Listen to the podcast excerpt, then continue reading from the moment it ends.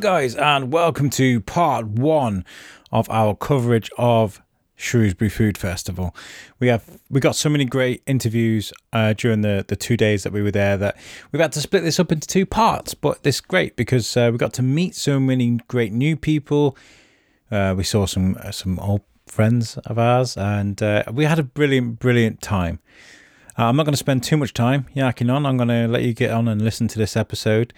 Um, and I appreciate you listeners coming back. I've had so many um, positive um, comments and, and messages and things over the last couple of weeks. I just want to say a huge, huge thank you for you guys for supporting us. Um, it wouldn't be possible without you. Anyway, enjoy this episode. Peace out. Hello, guys. Welcome to the Shrewsbury Biscuit Podcast. And today we have got a very special um, episode for you uh, because we are at uh, Shrewsbury Food Festival. Um, we are here for the whole day and we're, we're going to be speaking to a lot of the vendors. I've walked around this morning, it's not open yet. We've got 20 minutes before the gates open.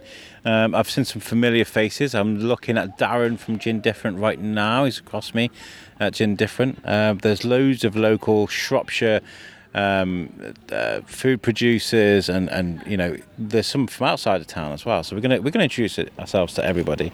Um, we're gonna re- get a real good feel of this. Uh, we're also making a vlog as well. So if you're listening to this thinking, oh, I wonder what it really looked like, well, go to our YouTube channel, which is the Shrewsbury Biscuit Podcast, of course. Give us a subscribe and take a look at the vlog that we're going to make. Right now, I'm watching Timmy um, record a vlog about tractors gave him the camera. I was like, off you go, do tractors, and that's what he's doing. So, um, I want to say before we get into all this, I want to say a huge thank you to to the guys at Shropshire Festivals uh, for inviting us and also being really really nice. I walked in through the bottom gate where all the all the staff come in, and the the girl on the gate was like, "I know who you are." In you come, guys. We got welcomed in with, with open arms. So thank you very much. And um, we're going to go and shove our mic in people's faces. That's what we're here today. Uh, they did offer us uh, the opportunity to have a marquee here today, but uh, I wanted to walk and get the real feel for it. So uh, we have got um, microphones on foot. Um, so we're going to be doing the awkward thing today. But there are so many people here that we know. I don't think it's going to be that awkward, to be honest. We'll try and get get in some of the, uh, the some of the, the, the, talks and some of the. Um, uh, the, you know some of the guest speakers. See if we can get a little bit of that. Obviously, not too much because you know that's what people pay for. But um, yeah, it's gonna be fun. Follow me. Let's do this. Hello, how's it going? My name is Alex. I'm from the Shrewsbury Biscuit podcast, and today we're going to be covering the event today. Go around speaking to a lot of people. Uh, what is it you've got here today? So we are launching our Anytime Anywhere Engineers project today. Uh, it's in association with the Royal Academy of Engineering and the National Farmers Union, who are just over there. And basically, I work for High Impact, and we're helping to deliver the project. So it's to engage students in agricultural engineering. So with us today, we've got our VR headsets. So Very with some cool of our looking. partners, including Harper Adams University, we've taken 360 degree photos of the facilities that they have in their places of work and we are showing those to the public that they might not normally get to see and see how engineering has a very integral part in within agriculture uh, in the current it's a really interesting concept because when it comes to agricultural farming, people think of it's all farm or McDonald's, McDonald, yep, but there's absolutely. a lot more to it, isn't it? Absolutely. So we've got um, stripped down tractors in repair bays, we've got drones, we've got completely autonomous fields, and we, we, we look at the future of agricultural engineering. You know, the future agricultural engineers might not even be engineering on this planet. So yeah, it's you know yeah. taking those uh, those qualities and taking them further. Fantastic, and um, so this is something that's been tried and tested, I imagine, mm-hmm. so, yep. around so, the world or just locally. So we've worked with um, projects all over the world. So um, we've worked with the uh, research ship Sir David Attenborough Wow. Okay. Yeah, so Amazing. we uh, were allowed exclusive access to the ship and we took 360 degree photos. And at the naming ceremony, we had our headsets there and people could see what the ship was like on board because obviously it was completely off limits to the public. They got a, a view from the uh, bridge so they could see out what the captain would see as it was sailing around the Antarctic and all that kind of stuff. So, yeah, we've, we've use this technology to just help people I connect with those. Of, I love the idea of technology and, and agricultural agriculture coming together. Yeah. because it's not something you you, you usually put No, together and in a that's the whole right? point of the Anytime Engi- Anywhere Engineers project is that we engage with the students and engage with children to understand that it's not, you know, a farmer in a field with a pitchfork. Yeah, It is, yeah. you know, you know. Some of the, I was uh, speaking to some uh, people who were who built tractors, and some of the equipment that goes into tractors cost more than my car. It was just ridiculous the technology that they were using, and yeah, I mean, it, like the. Um, hands-free hectare at Harper Adams is completely hands-off. It's not been touched by human hands, and it's all autonomous robots and drones and surveillance to uh, try and grow without actually ha- requiring that human. But you need the engineers to make sure that those robots Of work. course, of course, yeah. Farming with robots. That sounds like a great idea, doesn't it? We definitely need to find out more about that. Thank you so much for chatting to me. How can people find you? Um, So they can find us online at highimpact.co.uk. Or they can look for anytime, anywhere engineers, just to put it into a Google search, and they'll be able to find us. fantastic. Thank you for chatting to me, and I hope you have a great day today. It's Thank you very much. You one. too. on. Hello, I am Alex from the Shrewsbury Biscuit podcast, and today we're going to be covering the event. So, um, this I, I understand how important agriculture is, uh, and especially the future of agric- agriculture, especially when it comes to like irrigation, um, uh, automated crops, and all these sort of things. Uh, would you like to introduce yourself to our, our listeners? Hello, yes, I'm Sam Way. I'm a senior lecturer at Harper Adams University, and I'm in charge of um, uh, lecturing robotics at the university. And I brought a couple of robots along just to show uh, people what they're capable of and what the difficulties are with robotics as well.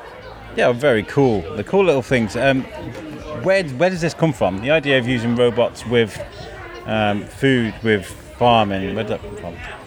So, what we need is to automate farming because we really need to reduce our reliance on human manual labour.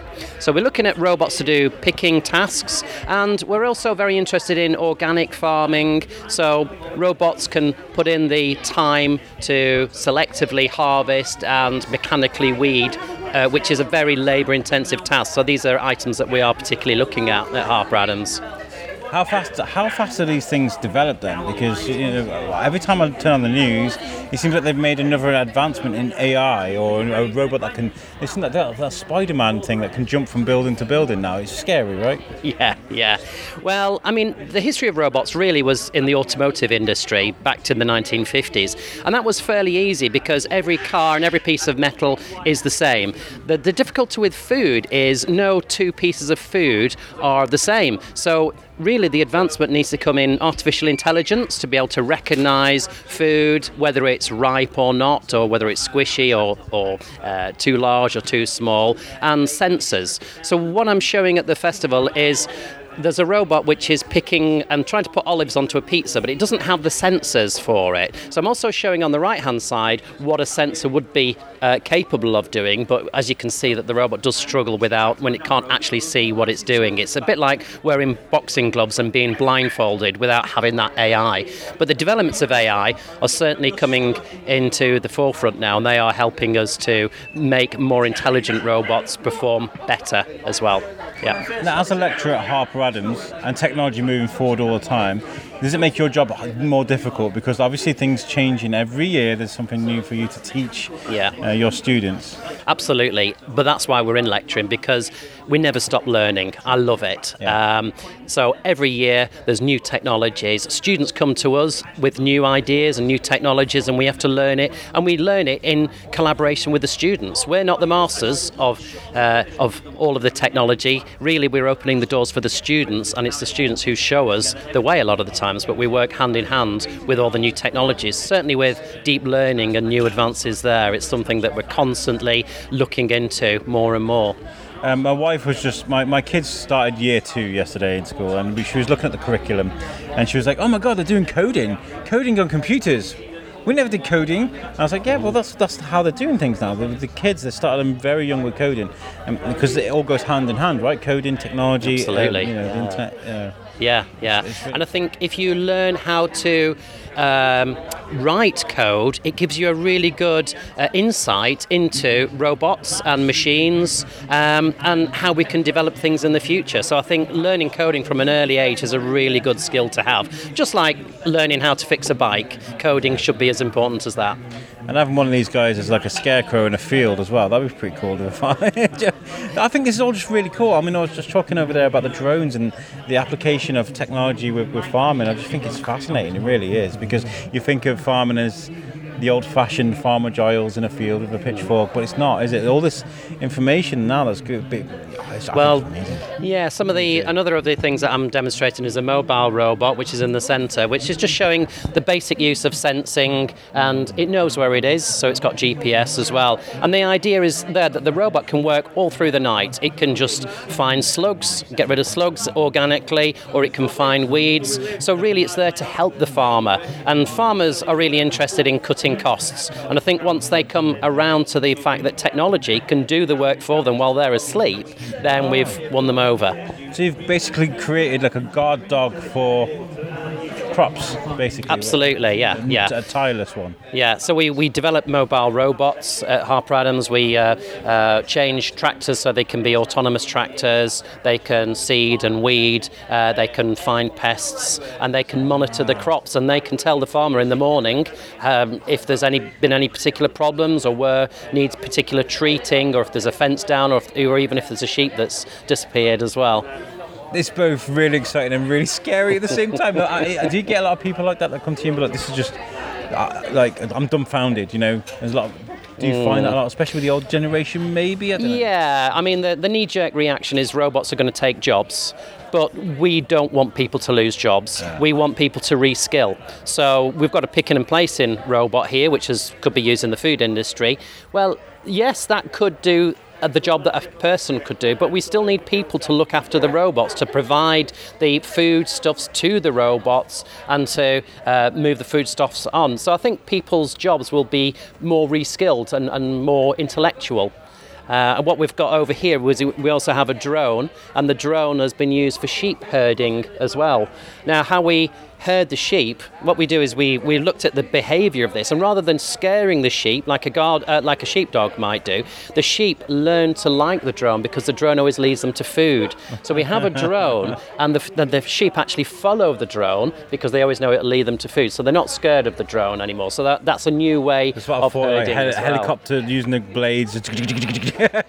no, that, that is done cool. in some countries, but no, yeah. the drone is, is a friendly, and we yes, we are very keen on animal we have robot milkers at Harper Adams. Now, uh, they have been around for some time, uh, but it's very interesting when we talk to the, the cow behaviorists who say this is you've got to train the animals to like the machine. Yeah.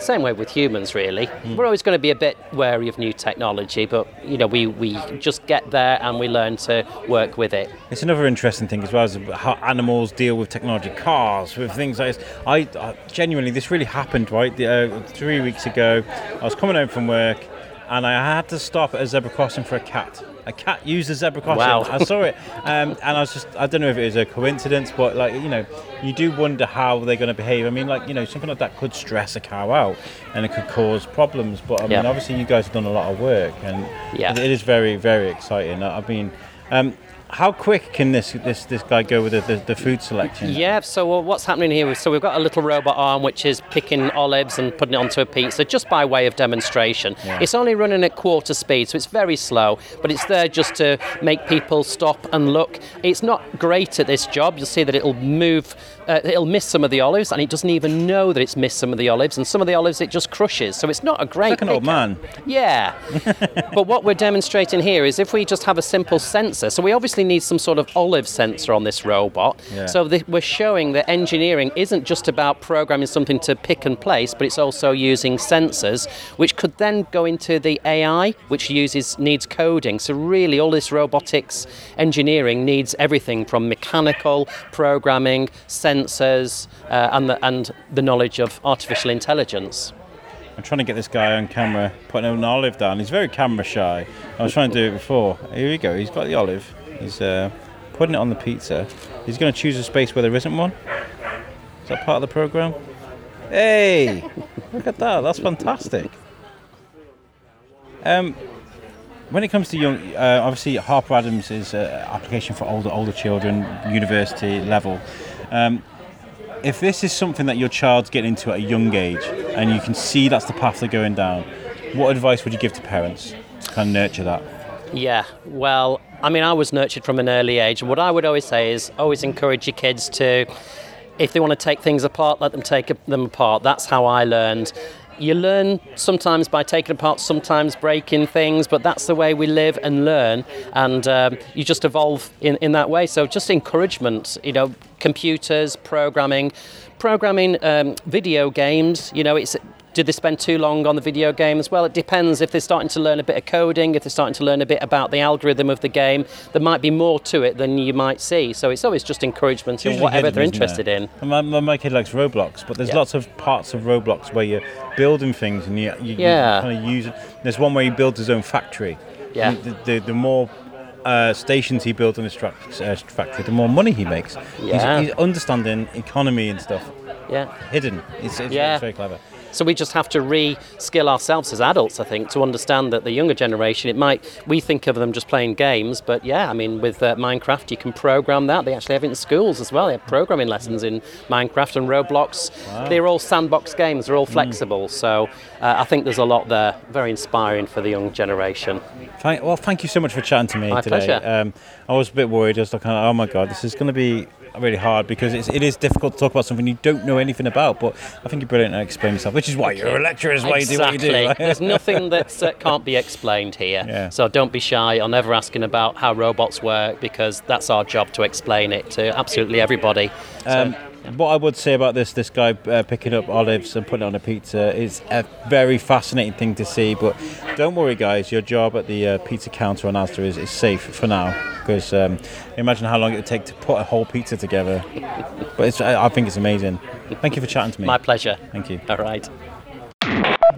Hello, I'm Alex. I'm from the Shrewsbury Biscuit podcast, and I do, do believe you're at Mile of Smiles. Yeah, I Yeah. was. That was a good gig. It was fantastic. A, a great, a great day. Free. Free for everybody. Yeah. Uh, would you like to introduce yourself to our listeners? Uh, I'm Julia Dean Richards, and uh, I live in Snailbeach in, in near Shrewsbury. Wonderful place. Wow. Uh, moved here about 12, 13, 14 years ago. It's a great place to move to. Uh, yeah, absolutely. But but yeah, I've moved from the Black Country, so these guys here from the Black Country are kindred spirits. So, um, uh, but I, yeah, I like the Shropshire Hills, and and it's a great place to uh, do arty things. I was just at Bloom Studios with Kerry Jones yesterday. Um, I've spoken to Cherie Gerard recently. Artists, poetry, writers, musicians. Yeah. It's just it's just phenomenal. Yeah, yeah, yeah. Um, and you know the fact that we're bringing in talent here from, from the Black Country as Yeah. well, because it, inspires. It just it- it's infectious, isn't it? Yeah, yeah, definitely, definitely. So yeah, no, I, I, I run a, a, a charity called Arty Party. Nice. and uh, it's uh, it supports adults with learning disabilities to be creative in whatever way. So express and explore and and uh, uh, project their creativity. So we do dance, drama, um, film. Uh, the films go all over the world. We're award winning in several different countries. Wow. Uh, yeah. Um, yeah. Where so can we- people find out information about that? Then? so um, it- the, we're on we're on Facebook. Yeah. Um, if you look at Arty Party, uh, Arty Party Telford, there is a. Uh, we work in Telford and in Shrewsbury. Um, there's a, a, a logo designed long ago by one of our members. We're a membership organisation, um, and one of our members drew this uh, wonderful blue cat. So we use that as our logo. Nice. Um, yeah, so you'll recognise the blue cat. Yeah. Um, when it comes to poetry and art and, and what you guys do, uh, do you agree that's really important as like almost like a, a journalistic sort of kind of um, log taking? It's like therapy, right? You can, you can help people get through life. Yeah, I guess it's one way of expressing yourself, and, and like you don't have to be part of a group to do it. You know, it's, it's a, there's there's different aspects to it. There's yeah, there's the getting out and reading it with people, but there's also the sitting alone at night or something, and, and you know feeling a bit low about something, and Yeah. and then just uh, being able to sort of put it in words. Yeah. You know, it doesn't have to rhyme. Um, just you know, get it down there and you can work at it later. That's a craft, working at it and, and getting to the nub of what you're trying to say to people. But yeah, getting it out of your system in the first place is Yeah. uh, is a journey. I imagine, I imagine. We spoke to Ellis Unchained at Mile of Smiles, and he was extremely inspirational. I mean, the stuff that he'd been through and how poetry had helped him change his life. You know, it was just, it was just one of those situations where I was just blown away by the power of this thing. You know, because it really does have a lot of, um, a lot of inspiration for others as well. Because it was somebody told him about poetry, and he was struggling with PTSD, and it's because of that inspiration. So you're you're probably going to inspire some others today. So or tomorrow. Yeah, so it, it, that's right. It works all ways. So that so I've always written poetry since I was a tiny little girl, and I, I was brought up in a beautiful place, much, much well, very similar to Shrewsbury, Buxton in Derbyshire, in the hills. And there's a lot of kind of um, uh, trapped spirits there, um, and um, yeah, I could spend my days dressed dressed in zany clothes and uh, wandering around the hills and around the parks there. It's very similar. Um, so, so it was a nice place, safe place to grow as a poet and a, and, and a, a creative. But then from that, you know, then then there's a, then there are communities out there that you meet because of your poetry, which again is great for mental health, isn't it? Yeah, Um, so yeah, so it's it's kind of and it works all, and then you come across sort of you go through traumatic times in your life. Anyway, Uh, uh, this guy, you know, you do know. yeah, I went through breast cancer and treatments and everything, and Scary time. you know where where like We are having one or two um, yeah, I never had a, a trouble expressing myself It seems to have done um, and. Possibly making it a little bit Um, easier for other people by writing a poem about it.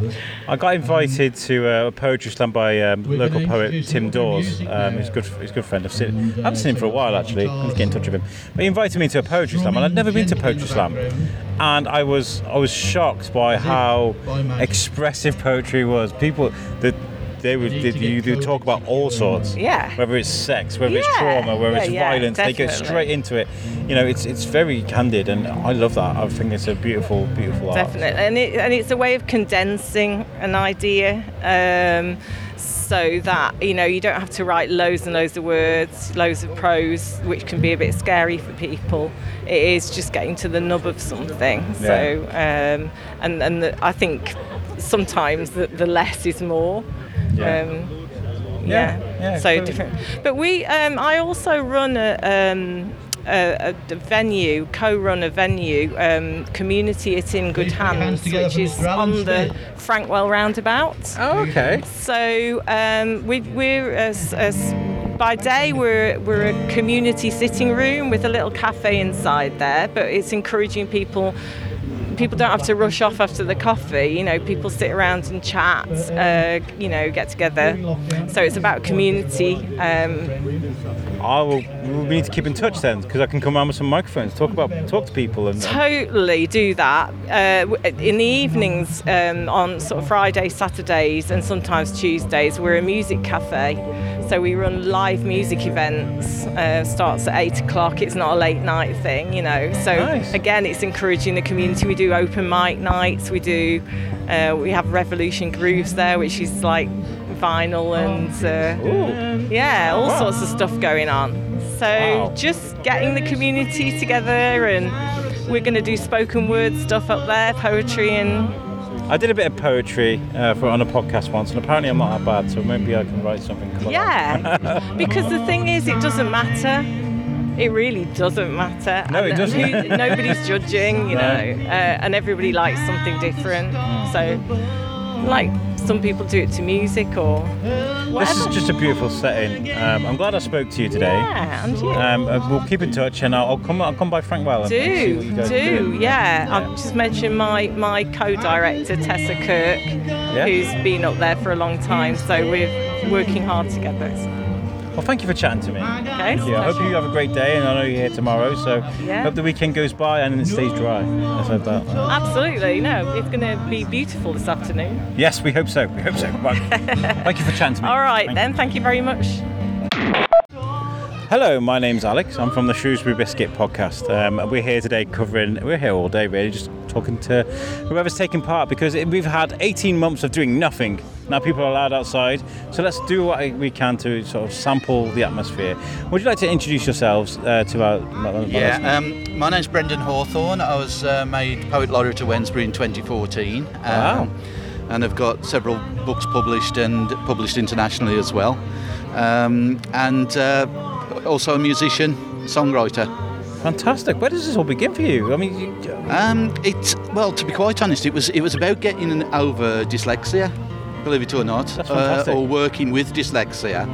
Uh, as dyslexics, um, any dyslexics who are listening to this will know that their their their brain often works a lot quicker than their communication skills and stuff like that. So yeah. um, I um, I just started writing uh, poetry because it was a shortened form of expressing my written work, rather than trying to write novels and things like that, where I have trouble with remembering plots and stuff like that. I feel like with poetry, it, it can be like. I mean, you're, you're the expert, but I feel like you have to. You have to be so impactful with such short words, you know. And Yeah. is, is that the power of it? Is that is that what's Yeah. so great about it? The, uh, uh, the first bit of advice I was given when I started performing poetry was if you haven't got an audience by the end of your first line, don't bother with the rest of the poem because you need to have that impact exactly so. Yeah. Um, and that way you encourage the listener to step into your world for that duration. So, Yeah, you got to really draw people in. Yeah. Um, is it is it a bit like um, stand up? You know, you kind of have your, your bad sets, your good sets. You learn from them both, or is it just? I mean, you, I, th- I think you I think you learn um, when you, as soon as you go out to perform anything as part of entertainment, it is no longer about you. It is about your audience. yeah, and with that in mind you have to be flexible. Um, there's been many times where I've put a set together and timed it. Um, only to turn up at the venue and completely rip it apart and start again. And I think you have to judge audiences. Um, you know do, do, does an audience want to be entertained? Do they want to be put into a thought-provoking mood? And basically you go from there with it. Yeah. you, you you assess, and sometimes you still get it wrong. Uh, you know, we are human, but um, I do try and mix spoken word up, so it's a bit like um, if you go to a concert where you might start off with a, a fast piece and then slow it down a bit in the middle, and you Yeah. know build it up again at the end. Give people a journey. I feel like sometimes with me, I mean, I've been doing this for a few years now, and I used to write reams and reams of notes to do this, speaking on microphone and stuff. But now I don't don't do that because I feel like it hinders me. Yeah. Um, like I, I went for an audition at the, the BBC a couple of years ago to do on the radio, and I wrote down this story because they said, "Oh, you got to have a story that's a minute long." You know, and I was like, oh yeah, I got this story about how I stole a handshake from the mayor. Okay, told it a million times. Thought I'd write it down to try and time it, make sure it lasts an hour. Got there, the lines just went blurry. Yeah. Exactly. Does that happen a lot to you? Yeah. Yeah? I mean, one of the big problems with me is my memory is really poor, and it takes ages to jump anything into a long-term memory, um, and that's been the case all my life. I guess it's a double-edged sword then, isn't it? Really, because like with the dyslexia, even though it's your words, it's written Yeah. down, struggling to read it with the bad memory. Yeah, So it- exactly. you're just a pro out and out. Then you're just kind of like, oh, even though we've got all these challenges, I got there and I just nail it. Do you know what? I don't see anything as being negative. I think I think, you know, I, I am. This is this is not a sort of a big-headed thing to say because it, this is about being in my world, but I'm blessed with the imagination that I have. yeah. and if I need to get it over to the uh, audiences, then I have to use whatever means I have that are comfortable for me. Fantastic. I, I'm really pl- pleased I spoke to you today. Oh, bless can you, you. tell our listeners how they can find your work? Yeah, um, if they just go to my website, which is um, www. and it's Brendan Hawthorne, so that's B R E N D A N H A W T H O R N E dot org, and they'll find all the details there. Thank you very much for speaking Pleasure. to me today. I hope you have a great day. Pleasure. Thank you. Thank you. Ah, you want Yeah, I'm Kerry Halford, so I, I work with Brendan uh, Yeah. on the musical side of things. Um, Ah, we, wow. we formed a duo called So It Goes. So Oh. um, my background um, is a little bit different from yours. I kind of grew up around performers. My parents were semi-professional performers, so I kind of grew up backstage and rose in. It's, it's amazing, isn't it? Like I speak to so many artists that have been around uh, music. It just kind of gets absorbed in, doesn't it? Yeah, you know, So it's always been part of your life. Absolutely. Um, didn't do anything for ages. Um, and then one day Brendan walked into my day job for a meeting with one of my colleagues and I asked him if he would like a cup of tea and he went, yes, can you sing? Nice. It's a very forward way of starting a conversation. And uh, it took about 12 months to convince me. Um, but yeah, we've been together about 10 years now, Yeah. working together, just working Yeah. on our latest album at the moment. Fantastic. So, Are you um, going to be performing today? Yes, Yeah. we are. Yeah, glad to be back out actually doing some live performance after so 18 long. months. Ah, this is Yeah, it's, crazy. it's probably our first one for two years, It isn't is, it is. Yeah. Yeah, So- brush off the cobwebs. And, Is this your uh, first? This is your first. Yeah. Yeah. Oh wow! This will be a special one then. You won't forget this one, will you? No, no, we were actually trialing some of the new material as well, so that's uh, that's a bit nerve wracking as well Yeah. for the first time. Well, all the best to you guys. Thank you. Um, hope you have a great set and uh, everything goes well today. And you. I hope it stays dry. It looks like it could just blow over this, but thank you very much for chatting. Lovely to me. talking to you. Thank you. Hi, I'm Alex from the Shrewsbury Biscuit podcast. Would you like to introduce yourselves and who you are? Yeah, sure. So we're Cheer Unleashed. We're a local cheerleading company.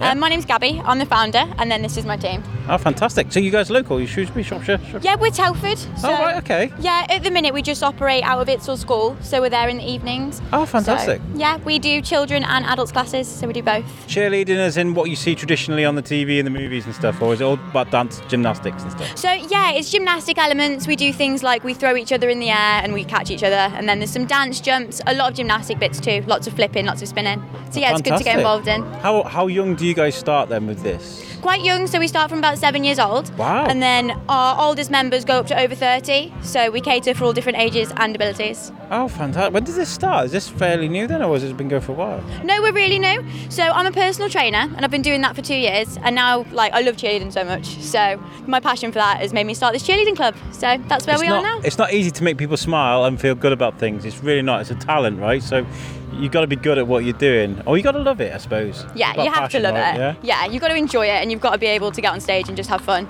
So that's what it's about, having fun. When it comes to um, being smiley and happy and, and, and feeling floaty or whatever you guys do on a bad day, you know, everybody has bad days. How do you get through it? Is it is it the music? Is it your comrades? Is it is it what? How do you get through a bad day doing this? Well, you've got each other. Like, it is very much a team sport. So if one of you's having a bit of a bad time, you need to pull that person up and then help them out so that you can help each other and just get better. Fantastic. So, yeah. So you, you guys are fairly new. Uh, obviously, we're just uh, going through this pandemic stuff. Yeah. Um, so, have you guys been training on Zoom or anything like that, or is it just is it post pandemic? No, we're, we're post pandemic, so Wow, amazing. yeah, no, it's going really well because the restrictions have lifted. I wasn't able to open it until that point because I Ah, didn't want to do it with restrictions. So now that that's lifted, we can all do stunts because that's a group thing. So Yes, of course, yeah. yeah, we can do it now. So it's, it's good that it's recovering. Well, tell people where you are and how they can find you guys. Yeah, so we're on Instagram. So if you follow at Cheer Unleashed, or you can phone us on 07872 067 920. And my name's Gabby. Just after me. You guys are fantastic. We'll, we'll, we'll uh, get we're doing vlogs as well, so we'll get some of your uh, your performances later. Yeah, that'd Thanks be for chatting to me, guys. Have, have a great day. Yeah, thanks for having us. Cheers. Hello, I found Katy Rink from My Shrewsbury. How are you? You good? Hi, Alex. Yeah, good, thank you. I was like, do you want to do an interview? She was like, oh, do I have to? Well, you know me, I'm camera shy and mic shy. But you're very good at it, though. That's the thing. It's, it's like a double-edged thing, yeah. And my Shrewsbury here at a festival like this, it makes sense. It makes a lot of sense because you are like the voice of Shrewsbury. Yeah, yeah, Well, you do good, such we a great are the voice of Shrewsbury, Alex. we, yeah, well, we, I mean, there's, there's so much to talk about, though, isn't there? So much going on uh, here at the moment, and you know, after 18 months of sitting around waiting for the world to reopen, and now it's open, there's almost too much to talk about, isn't there? hey, it's amazing to see everyone out in force today. It's lovely down here. There's so much going on. It's um, it's great to see festivals back. We love it. So we're here today launching our subscriptions. Alex, a bit of a plug for the magazine there. Yes. Uh, but away. for the first time, you can have the magazine posted to you at home.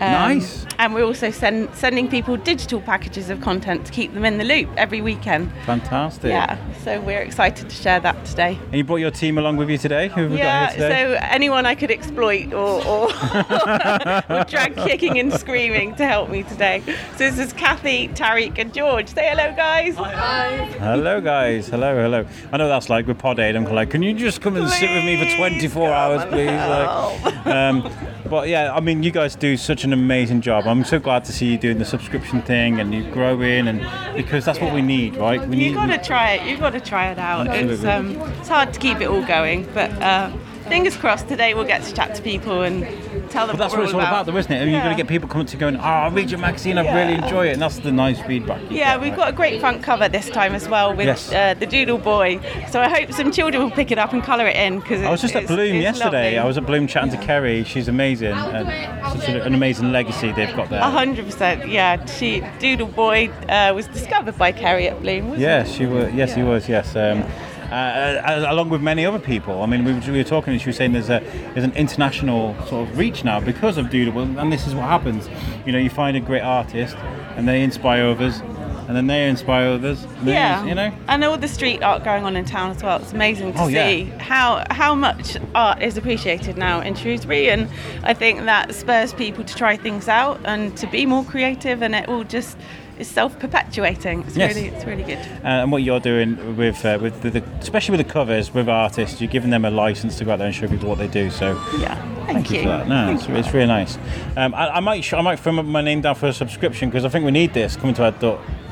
Hooray! Sorry, my wife We'll sorted do out. your deal, Alex. We'll do your deal. Did yeah, mates rates. Uh, because I, I do need uh, I need my finger on the pulse because there was there was a, there was a while there I was kind of like, oh my god, why didn't I know this was going on? What what's going on here? Yeah. How's, where's this come from? I was just So that's exactly what we're trying to do with the My Shrewsbury in the Loop. It's the digital subscription, so that we'll send you on a Wednesday a package of what's on for the weekend coming up. oh wow. And we're going to work with lots of local businesses to make sure you get some tasty offers, like priority tickets at Theatre Severn Ah. or discount tickets and restaurant offers, stuff like that.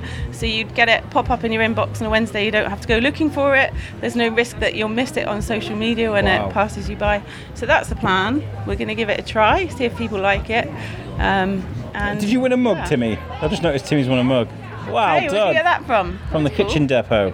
well done. Hurrah! You can drink you your go tea around hoovering up the freebies. Yeah. That's my plan later. Only the edible ones. Katy, thanks for chatting to me. Yeah, um, and I lovely wish you all the best with this. Genuinely, I love you a bit. Love you Oh, a lot. thank love you you. lots. Well, vice you versa. Yeah. And uh, have a great day, weekend. See Thank you later. you. Bye. Bye, guys. But if you were about to do a competition today, you should eat white bread. But I'm not doing competition. An athlete told me that. I don't know if there's any, but you know, he just said that. They say that brown bread is meant to be healthier, but it's all lies. It's all lies, all carbs. All It's all carbs. all carbs. Sourdough anyway. Speaking to the microphone. I prefer sourdough anyway. I anyway. like a bit of sourdough. Sourdough's great. Oh, or Pizza. Uh, brioche. Brioche. Bri- oh, brioche. With chocolate, Brioche. with chocolate in it. Brioche and chocolate. Uh-huh. Sorry. Brioche and chocolate. Pa, pa, pan du chocolat. Man Oh. Mm. au chocolat. He's a man of culture. Hi guys. Culture. Um, That's mouldy bread. That's mouldy bread. It's got bits in it. Mouldy bread. Mouldy bits. Mouldy bread. what about fruit loaf? Mmm. Good cherry. Whole new, whole new, whole new thing. Yeah. Would it, would Barra it pick it up brief. and just do that? So We that- can. Uh, that's definitely better. We'll but I go mean, cheek to cheek Let me then. introduce myself. So I'm Alex. Sorry. I'm from the Shrewsbury Biscuit Podcast. Uh, so today we're going to be wandering around. We speak to uh, everybody that's taking part today. Well, almost everybody. There's so many people taking part today. It would take me a whole year to walk around. We're only here for two days. So, would you like to introduce yourselves to my to my audience? Uh, I, I'm Elmo Panic, and this is Yayan. Hello. Hello, and you're here with Panic Family Circus. We are Panic Family Circus, yes. Yes, uh, the, I I noticed that, that the little mini high top you got coming here, and I was, I was Yes. like, wow, we we definitely need to walk towards here and have a look at this. Where does this all start for you? Is this is this a new thing, an old thing? Have you been doing this for a long time? A long, long time, Yeah? yes. It goes way, way back to, to my dad was started uh, started started up Panic Circus doing puppets. Well, my granddad used to do puppets as well, just community stuff and whatever. Started working with kids. Wow. Uh, yeah. Um, I was at the folk festival um, last weekend. I spoke to Organised Chaos uh, from Wales, um, K A O S, and they talked about how the circus and doing this is great for getting kids off the streets and teaching new skills and you know core energy. You're saying you're doing performing arts as well. Yeah. There's a, a little bit of everything with the circus, right? Absolutely, yeah. I mean, juggling. Just just take juggling. Uh, there's there's evidence shown by by brainy people with big big foreheads that if you learn to juggle, it increases the size of your brain. That's why I'm so smart. Yes. Yayan juggles a lot. Yes. Yeah. Yes. I can do two balls, can't do three. Never been able to master it. I don't know what it. Oh, we could teach you. We could Teach teach, you to do. Yeah. You teach people how to juggle. That's Yeah. like Yeah. that's like teaching someone the meaning of life. I mean, Expanding their brains. yeah, I good. said, Making um, people brainy. Very much intellectual. Yeah, yeah. So you're a youngling. Yes. Uh, uh, how long have you been doing the circus? Has this been part of your life for a while? Have you just come into it? Uh, working with Panic Family Circus, this is my, well, technically second year, but last year there wasn't much work at all. no, no. But um, I've just done a full season ish, which has been really good. But uh, I've been juggling for years before that. Uh, however many, like six years maybe. I taught myself. Uh, and You then like juggle with fire and chainsaws and I, stuff like yeah, I can juggle fire, and I've got knives. There's knives in the truck as well. Yeah. Oof. Um, but I'm studying at Circomedia in Bristol. It's a circus and performing arts BTEC. I, I, I spoke to someone last week about that. About about I was like, you can go to do a degree or Yeah. get a qualification in circus. That's that's great. Is that new? Um, the, uh, so there's a degree that follows the BTEC, which has been around for about 20 years. Oh wow. The, Okay. B, the BTEC is relatively new, and I think it's one of maybe three in the UK. Fantastic. I mean, a lot of the, the, the famous comedians and entertainers around the world start off with circus. I think Lee Evans was one of them, wasn't he? Was he circus? I can't remember. But Maybe, maybe. maybe. Makes me laugh. yeah.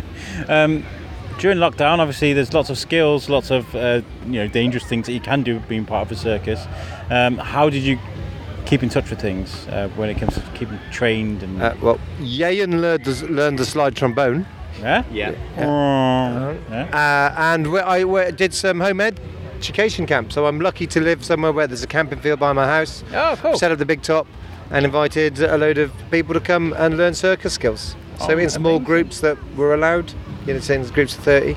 So, what do you guys offer, offer with, with Panic Family Circus then? Because obviously, this is like a hands-on thing today for the kids, I guess.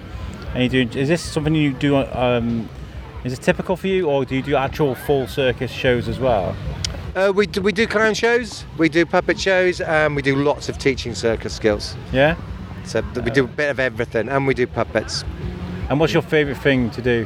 What's your What's your? uh, Has everybody in the circus got to have their their core thing that they're good at? I love a bit of everything. I love big what makes then me as well. giggle is Yayan trying to get me to throw clubs at him. Yeah. Yeah, and, and juggle to each other. It's quite funny. Yeah. Uh, I do a lot of juggling, so juggling's my favourite thing, definitely. Yeah. Yeah. Amazing. Well, you guys are great. Thanks for chatting to me. That's all right. Thank you for having us. Uh, I just Thank saw you, you. making those big, big bubbles. So the, um, the you guys will um, obviously see these guys up and down the field. Um, where can people find you on social media? Can, are you on Facebook? Yeah, Panic Family Circus got a Facebook page. We got a website. Um, yeah. Fantastic. Thanks for chatting to me. Have a great day. Yeah, you Thank guys you. are great. Right, hello. Uh, so I'm Alex. Uh, we were chatting on email, weren't we, uh, uh, about, about doing this. Uh, would you like to introduce yourself to our, to my listeners? Certainly, thanks Alex uh, for this opportunity. So I'm Caroline. I'm from Hunkington House Kitchen, based on the outskirts of Shrewsbury, um, and I am so excited to be here at the food festival. It's really nice. And we were like, what, Hunkington, Hun- Hunkington House? What, I, mean, I don't think, what is Hunkington, Hunkington House? So um, I wanted, I've always wanted to um, teach classes, um, and I've been on so many different baking classes, cooking classes, and then we decided to move house in 2017. Found Hunkington House. Um, it's got such an amazing kitchen. It's huge and it deserves to be filled with people baking, but also having a good time and, of course, friends with a drink. So I was thinking of a business name and I didn't want to be known just for cakes. So I just thought, I love the sound of Hunkington House, so why not be Hunkington House Yeah. Kitchen? So that's that's the story behind that. I love I love homemade sort of businesses and, and where they come from, especially when it's to do with food. Because you know I've spoken to a few chefs over the years and stuff. And, you know, speak to people like Adam Pennell and all Oh, people. yeah. You know, and it's always about the fire the food and the, the kind of that's a social aspect of it, isn't it? It brings people together, right? Totally, and I think that's why. uh, So I, my friends laugh because I say I'm a bit of a cake snob, um, but I think I've been spoiled with my mum and my nan, you know, always making homemade stuff. And I think for me, there's something about making something fresh. It excites me that a few little ingredients you could make something special, um, so simply as well. Um, and I think for me, it's it's all about experimenting, having some fun, yeah. and I think that's the thing with the classes that I want to do. Like ever since you know COVID and lockdown, it's all been on Zoom. Which isn't the same, isn't it? You can't, you can't get the smells of the kitchen or the yeah. Oh, you you, know, you yeah. can't. Um, I've had so many people join and have such a good laugh. Yeah. Um, and I think now that I can do in-person classes as well, it's amazing. And honestly, I can't, I can't wait. I mean, the listeners at home can't see the big smile on your Oh. face. Look how happy you are. Looks like you were born to do this. I mean, have you always been a baker? Is this something you've always done? So, great question. Um, for me, I think I've always baked with my nan and my mum, and my nephew and his girlfriend are here today um, helping me. But my nephew, whenever he used to stay, he'd have to make cupcakes. So, I think it's awesome that, you know, I'm teaching cupcake decorating today here, but I think I've baked from a young age. Um, and I think that must have been about 13 years ago, my husband bought me a KitchenAid. And because it was too big to go in our tiny kitchen at the time, it stayed out. And the baking has just grown and grown and grown. And must admit, I'm a bit of an addict for classes myself. Yeah.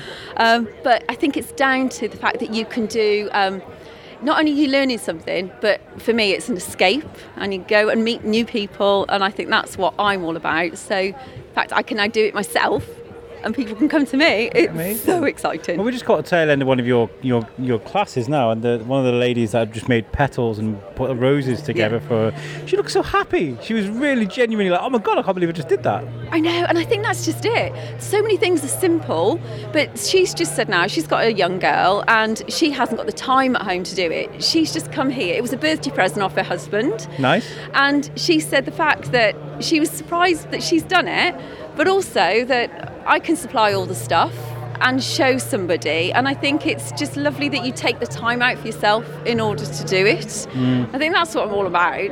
Um, I do like to talk a bit too much, so I think that's. no, that's, that, that's it's, it's perfect. if you're going to be, you're going to teach classes, you can't be like, so um, this is a cake. Yeah. You know, you, you gotta be, you gotta be, you gotta sexify it a bit, have a bit of excitement and a bit of charisma, and that looks what looks like what you've got right there. You know. And it's lovely what you've just said about you know how excited I seem because I've written a blog recently said this is how I found my sparkle. Because I think for me, I need to be around people. I love meeting people and I love teaching this sort of thing. Yeah. Now I've taught things before in my other job, but this is what I love. Yeah, I really, really do. And I think for me, this is ace. Bacon has got. It's, I mean, I'm a, from a family of bakers. My my, my dad and my stepmom and mom in Ireland have, have been bakers for years and years and Yeah. years and years, and they'd have to get up at like three, four o'clock in the morning to prep for the bakery and then get all the bread made and stuff. You know, so I, I know what it's like. It's it's like it's something that's built into you, right? It is, yeah, honestly. It's, uh, it's incredible, incredible. So we're here at uh, Shrewsbury Food Festival, um, and uh, what, what are your thoughts on this? It's just phenomenal. It's so busy. Oh, it's amazing. And the weather, the sun's come sun's out. Sun's just come out now. Yeah. Um, um, your your niece and nephew gave us a, a chair. Uh, to sit down because I was like, "Well, we've walked miles, we've been everywhere," you know. and as we sat down, the sun came out, and I nearly fell asleep. I tell you what. And Timmy, uh, you very graciously gave him a cupcake, and Bless um, him. I think he needs a sugar rush right now because he's like, "I'm hot, yeah. I'm tired." Bless him. So- But he's, he's good. But I've got my children here today, and you know they don't want to get up early on a weekend. I'm watching one clean the table as we speak. Amazing. Great job. Great job. Great job. She does like to organise things. She is a good one. So yeah. So how long ago, how long ago was Hunkington open then? Uh, since 2018. 2018. Yeah. So I advertise classes. Just be, I started this after taking voluntary redundancy from a HR role, um, and so I advertised the classes and. Only people I knew booked, and I didn't appreciate then that people need to know, like, and trust you. And I think for me, coming to the food festival, I wanted people to get to know me. Yes, of course. talk to me and just see what I'm about because I think investing in a class, you want to know who you're going to be with. So I, I do like to talk and I do like to meet people. So I think this for me was just a perfect opportunity. And somebody said last night when I did a, a live, it looked like the little Bake Off tent. It does, yeah. And I do, I You're love right, it. yeah, it I think does. is, it's, it's ace. And I just think for me, just getting the chance to talk to people and meet people is This is the perfect place for it because there's a little bit of everything here, and you know, um, there's people. That I, I can't believe how many people there are here. I'm just so sure. This is our first time at the food festival, see, so Mine- I'm, I'm mine blown away. I'm blown away by the atmosphere. It's really, no, it really is. Good. It's lovely. I'm a bit jealous about all the people walking around with a drink, though. Yeah, so I'm thinking I'm going to go see Darren from Gin Different in a minute and inquire about um, purchasing a beer possibly at some point. It's, Yes, I'll, right I'll treat myself later.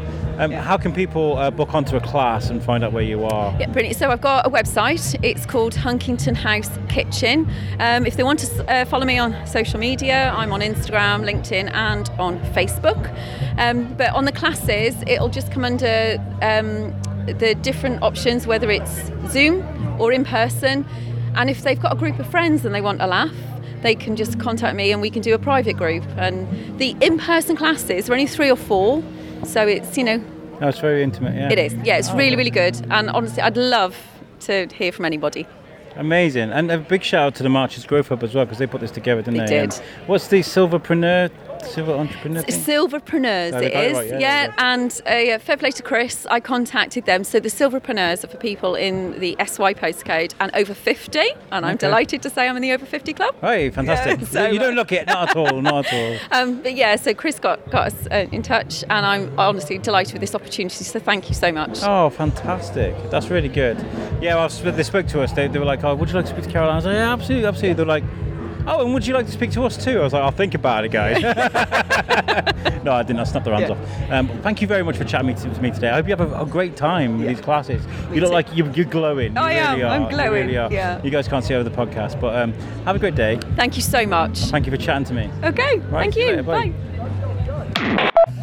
Hello, I found another BBC guy. Folk Festival, it was Jim. That's Paul Shuttleworth this week. You That's guys are right. busy. yeah. You're busy, busy. It- it's great just to be amongst people. I mean, it's been a long time since you're able to see your audience having fun, enjoying themselves. And as much as I've loved some of the elements of, of doing things virtually, just to see people with their picnic blankets, their dogs, their families, just having a bit of fun, Yeah, enjoying great food and getting to support local businesses as well because it was always going to be interesting to see how many local businesses survived this, came through the other side and carried on doing it. Because Yeah, so of many course, people have diversified, changed what they do, done things online, and it is amazing to see an event like this on such a popular day. The weather's kind of perfect. We're not sunburnt, we're not drowned. It's just nice that you can kind of enjoy yourself, be amongst people, but also be secure that you can be far farther enough apart not to feel intimidate, intimidated or uncomfortable with it. Yeah. And I think the blend, and I think what this will do as well is create, instill a bit of trust in events and the fact that you can go and that they can be socially distanced and they can be fun and you can be amongst people safely because I think it's always going to be a doubt for somebody. It's been for some people almost two years since you've had this many people in an area like this and it has changed the way events are planned and go ahead but I think it's it's just fantastic to see so many people having fun. I think Beth and the guys from Shropshire Festivals are absolute trendsetters Yeah. from across the country. I mean, people Yeah. are looking at what's going on here and going, "Ah, Well, they can do it. We can do it too." you when know? you look at what the county's done and how it's led, I mean, they were the first to do the drive-in movies during lockdown, Yeah, where you of could watch yeah. them for the comfort of your own car. Which, on the date they did the first one, was one of the biggest events in the country that was happening at the time. And they're always thinking of new things and the next thing and what's coming up, and not just settling back and doing the same old thing.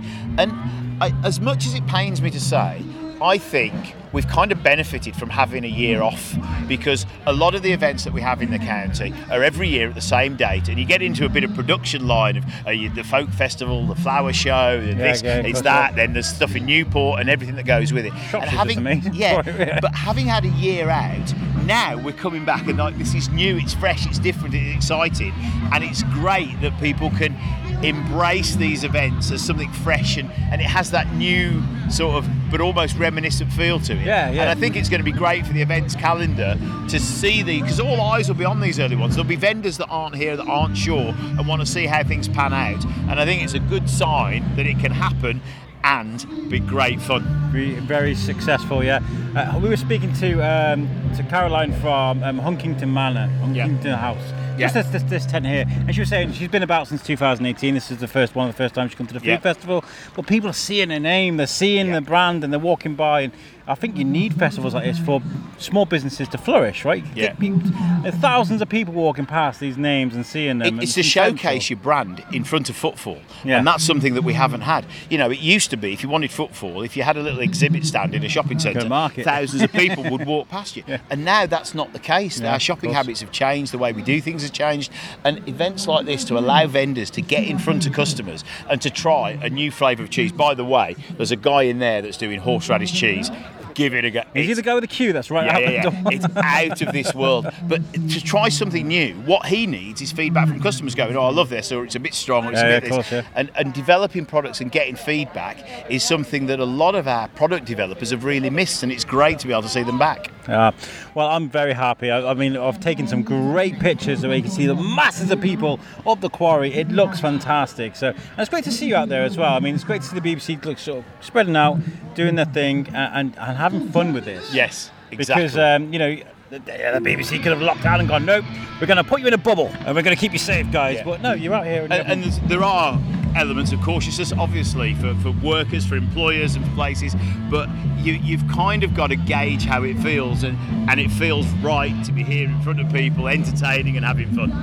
Amazing. Thank you for chatting to me, and uh, hopefully we'll see each other again at some events sometime. Absolutely. Thanks, Alex. Nice to chat to you, man. And I think we'll leave it right there. Um, we I like to keep these episodes kind of short. I don't like to go on too much. Uh, you know, sort of forty minutes to an- hour, what have you. Um, so yeah, this is the end of part one of this podcast of our coverage of the Shrewsbury Food Festival. I want to say a huge, huge thank you to the guys at Shropshire Festivals. You guys are amazing. On the not just on the for the the weekend and the build up and you know the constant communication between you guys, but for everything you've done for me.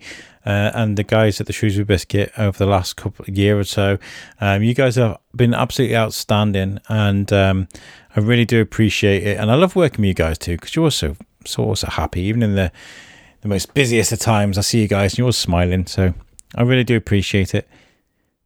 Uh, thank you guys for listening to the episode. And if you want to support the, the show, you, you absolutely can. Um, all we ask for is for likes and shares and some uh, support on social media if you don't do so already. Um, you can check out our website as well, which is the Shrewsbury Biscuit Podcast.co.uk. All of our audio is available on there, and um, you know you can play it straight from the website. You don't have to bother with apps and stuff. And uh, you can find ways to get in contact with us as well if you ever want to chat to us, or you want to come on the show, or you know someone that'd be brilliant, or you have any suggestions. We're always always open to suggestions, so definitely get in touch that way. Our website is brought to you by our sponsors, Web Orchard. They make amazing websites, they really do, and Pete is fantastic. The whole team are, in fact. And so, if you need a website, make sure you check out Web Orchard, and they will help you out. Absolutely, they will. Uh, thank you so much for tuning into this episode, and we will catch you guys next time for part two. Peace out.